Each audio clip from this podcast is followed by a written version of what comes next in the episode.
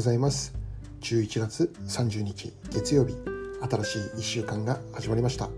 ポッドキャスト日々新しくの時間です。私はアメリカのニュージャージーとニューヨークでラブジョイピースチャーチという日本語協会の牧師をしている中島と申します。よろしくお願いいたします。この放送は聖書のメッセージを10分ほどにまとめて月曜日から金曜日まで毎朝6時に配信をしています。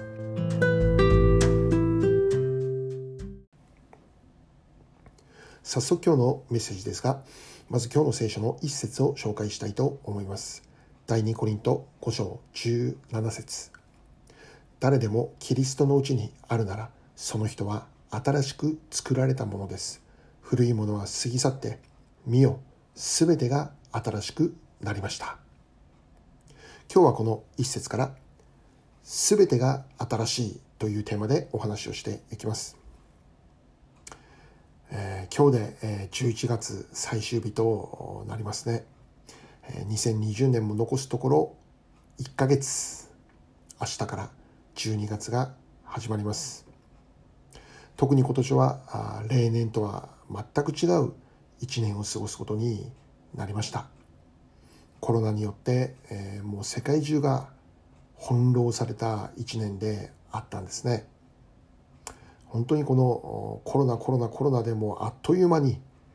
この2020年が過ぎ去ろうとしているという状況であります。どうかこの残りの1ヶ月世の中は忙しくいろいろ動いているそんな状況でありますけど私たちの心には安らぎがあり心穏やかに過ごすことができるそんな日々であることを願っているのです。今日のお話に入りますけど今日は私の人生の転換点ということで、えー、少しお話をしていこうかなと思っているんです。で現在私はアメリカのこのニュージャージーとニューヨークという場所において、えー、この日本語協会の牧師という立場で働きをさせてもらっています。この地域に住む日本の方々のために日本語による礼拝またあこの日本語による福音伝道という目的でえー、教会を始めることになりましたではどうしてこの私がアメリカにまで来てこの教会の働きを行うものとなっているのかということなんですけども、まあ、そのことについて、えー、少し、えー、昔のことを遡りながらお話ししていこうかと思うんですね。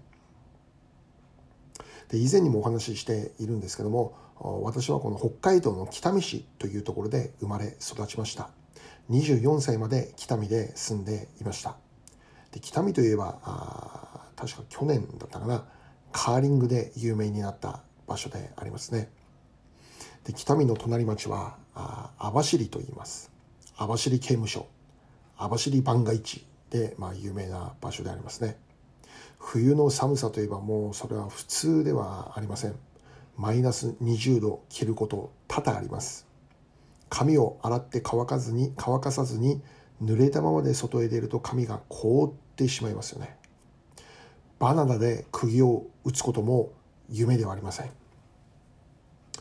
えー、そんな場所です。家庭環境について簡単に言えばですね私が3歳の時に父と母が離婚をして父はま東京へ行くことになったんですね。で私は母とそして母方のおじいちゃんおばあちゃんと一緒に生活をすることになりました。母はこの家計を支えるために夜の商売をしていたんですね。スナックのママママをやっていたんです。でそれゆえにほとんど私は子供の頃母と時間を過ごすっていうことなかったんですね。スナックの仕事が終わって家に帰ってくるのが夜中の1時過ぎ。当然私は寝ています。朝私が起きて学校へ行くんですけども母はまだ寝ているわけなんですね。で学校から帰ってきてから母がお店に行くまでの2時間とか3時間ぐらい、えー、まあ、一緒に過ごすことができたんですけどもそれ以外の時間はあおじいちゃんおばあちゃんと一緒の時間を過ごしていたんです。で私が高校生になろうとする時に母が再婚することになりました。で、えー、まあ、おじいちゃんの家から母はその結婚相手と一緒に暮らすために、まあ、出ていくことになるんですね。で私はというと母にはついていかずにそのままあこの家に残るという決断をしたんですね。えー、まあ、新しいお父さんと住むということに対してえ、面倒だなって思っていたし、まあ、今更お父さんとかいらないかなって、まあ、高校生だったんですけど考えていたんです。で高校を卒業して、えー、このビジネス専門学校に入ってそこで2年間勉強したというか、まあ、遊んで遊んでいました。で専門学校卒業後はある会社に就職して1年間仕事をしました。でその後蕎麦屋さんで仕事をするということになってで最後に、えー、この友達と2人でレストランレストランを始めるということになったんですね。で見事に1年でそのレストラン店を潰して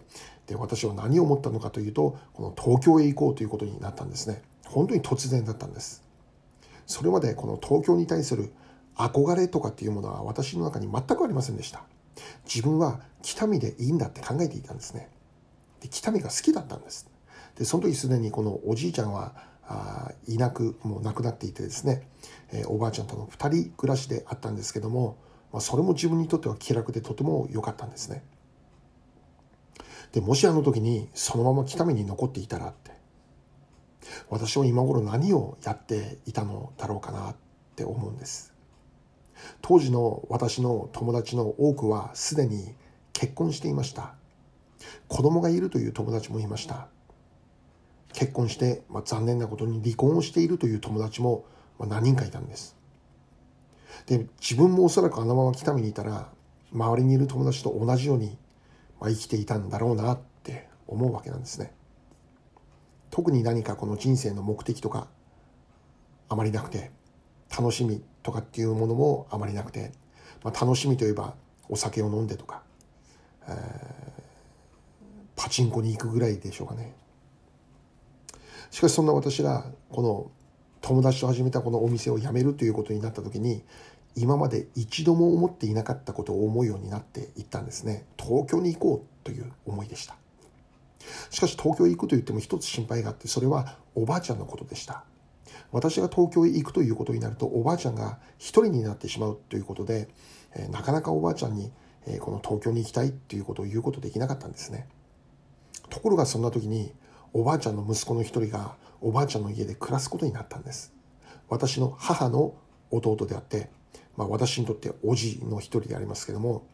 えー、まあ家庭のいろいろ複雑な事情があってですね、えー、まあおばあちゃんの家でしばらく住むということになったんです。私はこれは良い機会だと思って、えー、すぐにおばあちゃんに、えー、東京に行きたいということを告げて、えー、それから1ヶ月後に東京に行くことになったんです。東京へ行ったからといって何か特別な目標とかやりたいことがあったということではないんです。ただなんとなく東京へ行きたいなって、ただもう本当に軽い気持ちで思っていたんですね。東京に知り合いがいることでもない。そこでまあ父に連絡を入れて父の家でお世話になることになったんです。で父もその時には再婚していて、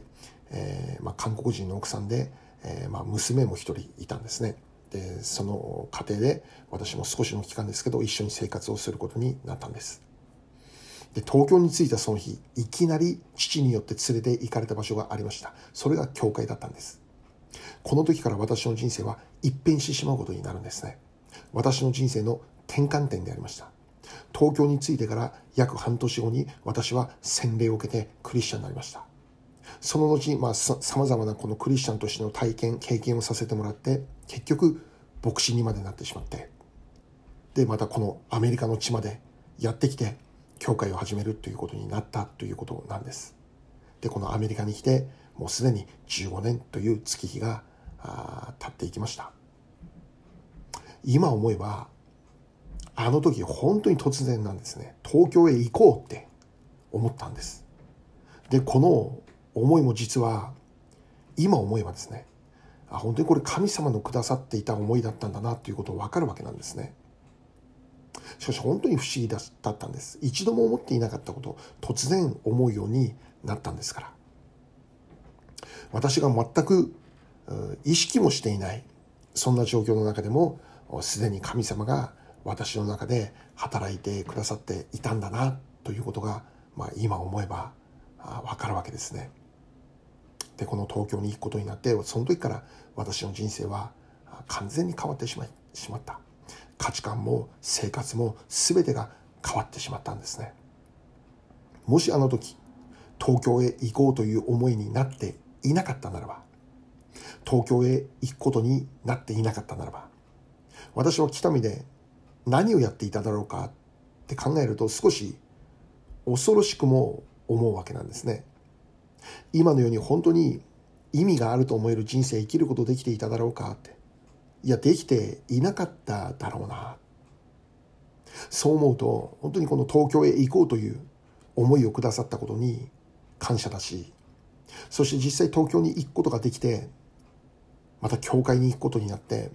そしてイエス様を信じることができるようになってうわ本当に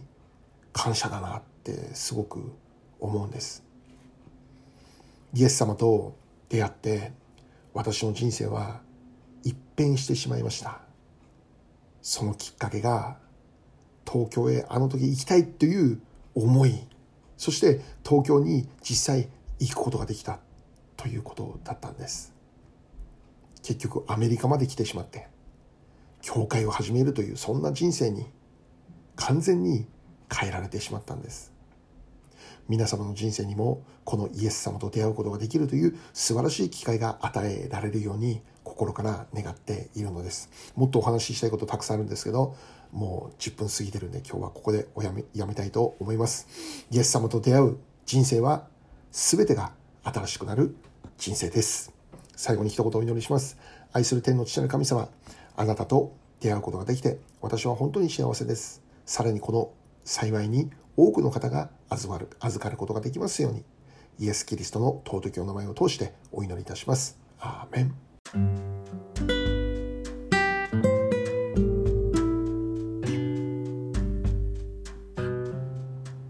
日はここまでになります。良い一日をお過ごしください。ではまた明日。